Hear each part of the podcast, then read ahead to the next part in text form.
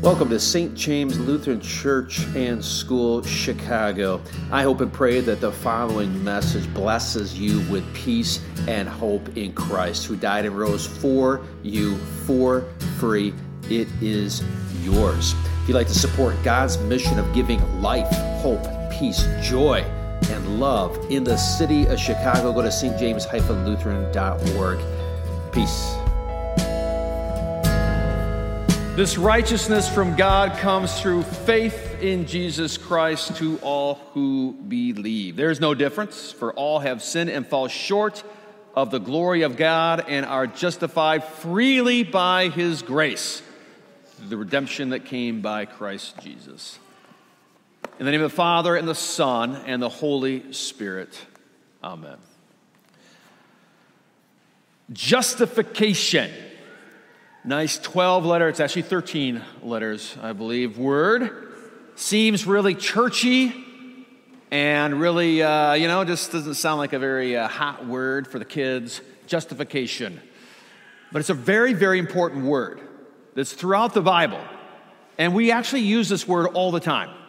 So you should get your mind around what that means. Is the center, I would say, of all, of everyone, actually and I'll give you a little story about why that's the case.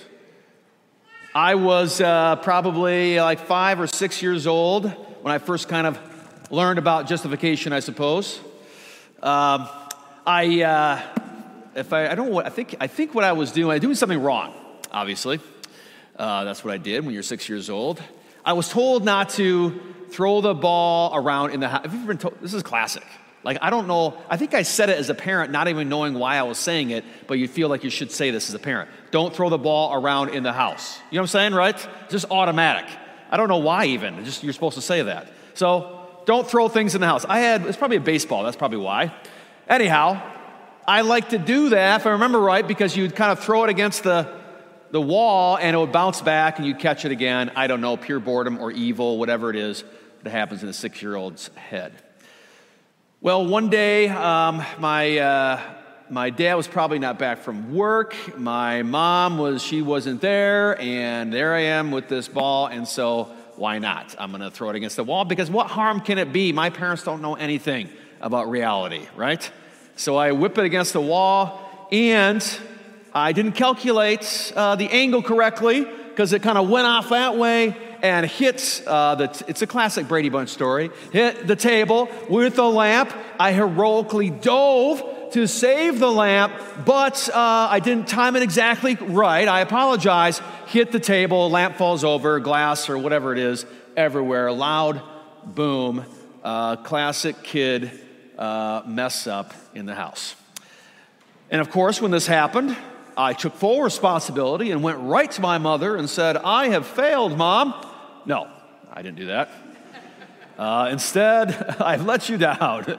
Please punish me as you desire. I, instead, I went to a nearby room. There was a book on the chair. I hopped on and I started reading. I think it was a magazine. You know, and kind of whistling. I don't think I'd whistle then, but you know, trying to be as relaxed and cool as if I was never there, right? My mom comes in. She's got like pieces of the lamp, and uh, is obviously assuming it's me. I was a little insulted that you would simply assume that was me, uh, and I needed to get rid of the guilt, right? It's got to go. A number of reasons why.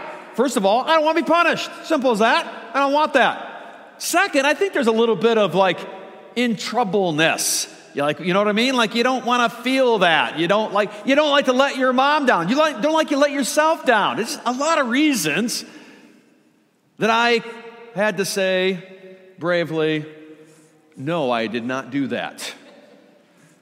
She didn't believe me because she was real, she's really, she should be like the CIA. So she knew I didn't do it, that I must have done it. So she, you know, didn't buy into that. And of course, then the next thing you do is blame because I had three uh, brothers. Anybody else have three younger brothers and sisters uh, growing up? Easy to blame because they were doing all kinds of crazy stuff, right? And so, no, John did that, right? So I get the guilt, put it on John. She didn't believe that. I could tell she's sort of uh, figuring out exactly what the punishment should be for the crime. You know, she's kind of whatever formula that moms have in their heads. Uh, but while she's doing that, I ran and hid in the garden outside.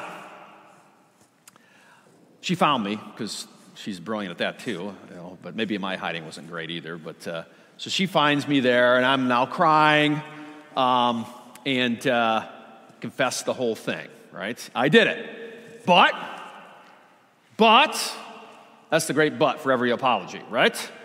I'm to justify myself. I try to get rid of the blame, put it on someone else, simply deny it. But now I'm to say, well, I don't know what I said, but I'm sure I said stuff like, you know, it's a stupid rule, or usually works out fine, or I don't know, or why did you give me a ball in the first place? Why did you even have me, mother? This is not my fault. I'm just a product of your behavior. I don't know. I didn't, I didn't go that deep, anyhow. That's what we do, isn't it? Because we can't stand being guilty, being caught. It hurts, first of all, let alone it's embarrassing, let alone we're afraid of punishment. And so, in response, we deny, we blame, we justify ourselves with all kinds of reasons. We see this right away in the very modern story of Adam and Eve. They get caught. God asks them, ask Adam, what did you do? And what does Adam do? He goes through that five-step process. He blames the he just like within the day earlier, he basically said, I do to this woman and said that she's the most beautiful thing he's ever seen. Bone of my bone, flesh of my flesh. Gets caught one time, and now he's like, she did it. Which means he basically was saying, punish her, like kill her instead of me. So, not a good husband. But then he blames God, doesn't he? Woman, you gave me. He justifies, he gets rid of the blame. What are you going to do? He was afraid of punishment. And it felt gross and bad to be seen by the world as wrong. It's what we do. We have to justify ourselves. You couldn't live with yourself. You can't live with yourself if you can't justify yourself. You know that? I think? I'm just throwing this out. Just thought of this right now. You can't live with yourself, you can't justify it. In other words, you have to have a reason to exist. Which means you have to say, you have to cover up a lot of junk that you do and think. You have to have either reasons for it or you live in denial, right? To get along. In some way, every human being has to justify themselves in some way to just have a somewhat normal life, to give an excuse for why they are here. Paul talks about this. This, I would say, universal challenge for all of humanity, regardless of religions. And in, Romans chapter 2, he starts off by making the case that there is no justification for you. that no, he actually says, nobody is righteous, no, not one. No one seeks after God, no one wants to do what God wants him to do. Nobody. He includes the Jew and he includes the Gentile, everybody and all religions, and he includes himself. So he makes that case, takes some time making that, and he concludes it by saying, Therefore, be quiet. I love how he says this. And why does he say that? Because our response to being accused is what? Blah, blah, blah, blah, blah, blah, blah, blah, blah, blah, blah. Right? Like lawyers, figuring all these different reasons to justify ourselves. And Paul says, shh, quiet, quiet. God, are you insane? God knows, like my mom, like you did it, we all know it. Just be quiet. And then he says this there's a righteousness, a route to justification that's not by the law. There's another way that's not by punishment, that's not by you paying, buying the lamp, you know, paying it back, that's not, has anything to do with you failing or not failing at the law at doing right and wrong. There's another route to get out of this court than you having to justify yourself. Just be quiet. And then he says, and that righteousness, the other righteousness, that you actually can get, because you're never going to get right by your own actions, is for all those who have faith in Jesus Christ for all who believe. And he runs right through, right? Listen what he says. A righteousness from God apart from don't do this and do that has been revealed, even though Moses and the prophets talk about it, so it's not divorce, it's not totally different. But another kind of righteousness has been revealed. This righteousness from God comes through faith in Jesus Christ to all who believe. There's no difference. Verse 23 For all have sinned and fall short of the glory of God. So you can't do, you're not going to do it. You will not make yourself better. You can't earn God's love. You can't avoid, you're going to sin and you can't make it up. Just be quiet and stop trying to figure out all these reasons why you kind of stink. There's no difference. All of sin falls short of the glory of God. 24, and are justified, so made right, like in a court, you're justified not by giving us the right excuse and giving God the right reason why you screwed up. Nope. You're justified freely by His grace, connected not to your legal uh, gymnastics, but to what Jesus has done not what you've done, right? Justified freely by His grace through the redemption that came by Christ Jesus, God presented Him as a sacrifice of atonement through faith in His blood, His actions, His work, not yours. You are justified for your life, not because you have good excuses, nor because you actually are a good person, or you'll make up for the bad things you did. Nope. You are justified. You are righteous in God's eyes. You are innocent in His court because of what Jesus has done. And you have that simply by believing that if He did it, it's yours, it's good. In other words, Jesus says, I got this. And belief simply says, okay, because I don't got anything. You're justified by grace through faith. That is, as Luther would say, the central teaching of Holy Scripture. In fact, if a church does not teach that, it is not Christian. It might as well be any other a million other religions.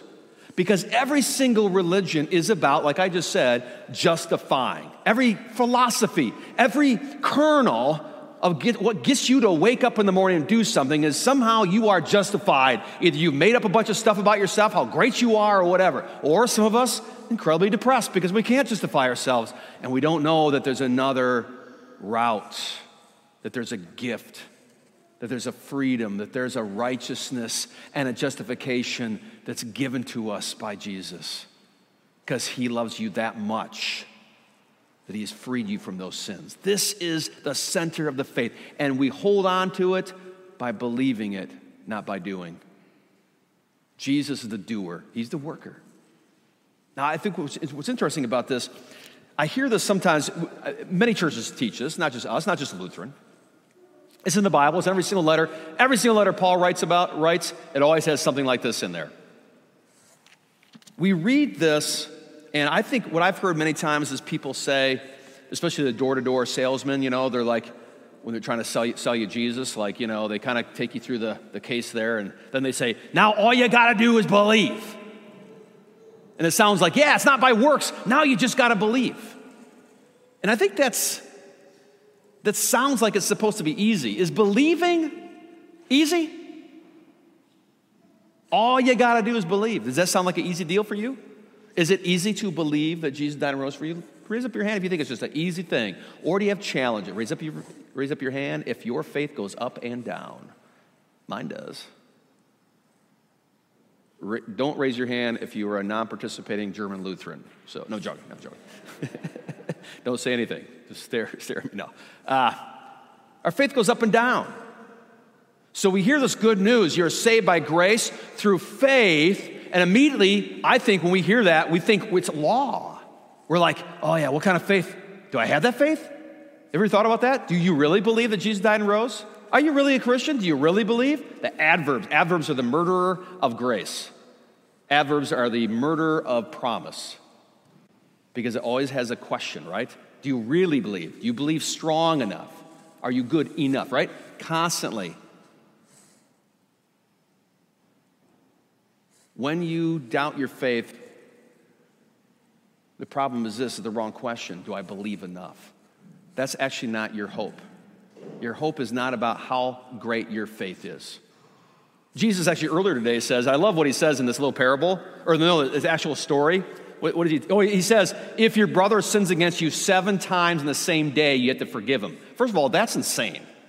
Has anybody here been like smacked in the head like seven times and each time forgave them? You know, it's really, that's pretty, ins- I want you to think how insane that is. It's extremely liberal, right? That's God. He's way more liberal than you are, and he's way more conservative than you are. So don't play that game with him. But that's crazy. And what were the disciples? You know what they answered with? They're like, please give us more faith. And they're talking about hearing that, right? Anyhow, faith, the question's wrong when it comes to do I have enough faith? Paul doesn't want you to focus on your faith. Faith is only as strong as that in which it believes. So your focus, your hope is not in your faith. Faith is just an empty receptacle. Your hope is in how strong your Savior is, right? Faith is not you holding on to Jesus. Faith is believing that He is holding on to you. This is huge. Faith doesn't talk about itself, it talks about Jesus. Faith doesn't focus on itself, it focuses on Jesus. And the good news that Paul is saying here is not you need to start really thinking about your faith, but instead, relax. Jesus has this.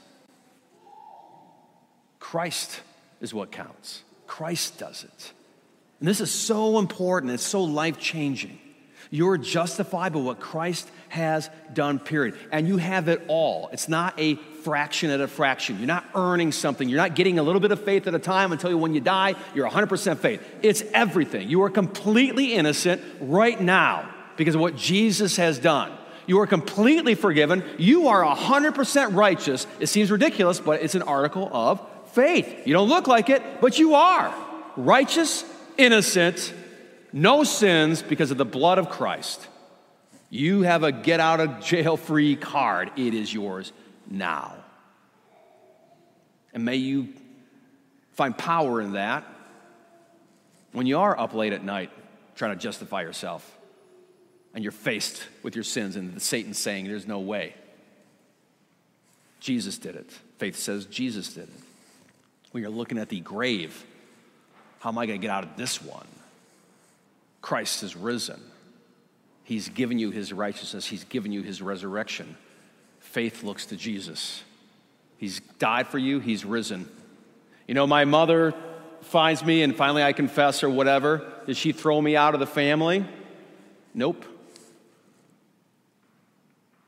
Did I do, did I have to do some chores? Sure. Was I still her child? Did she forgive me? Yeah. And you know what that did?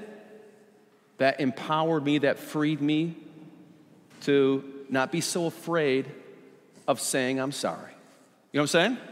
Because I know that I'm talking to the one that forgives. I don't need to hide or justify. And how much more before Christ, whose actions prove it, died and rose, frees you to not have to run and hide like Adam and Eve or little Joel.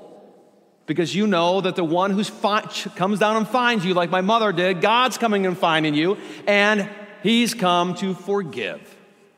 And the beauty is, you can now be free to repent and be honest with yourself. You don't need to run, you don't need to justify yourself. It's hard to live a life of justifying yourself. The, the, the logical work you have to do, the pressure of the disguise, you are freed from having to do that in your life. You are justified by Christ. You are forgiven. You will rise again. Enjoy it. In Jesus' name. Amen.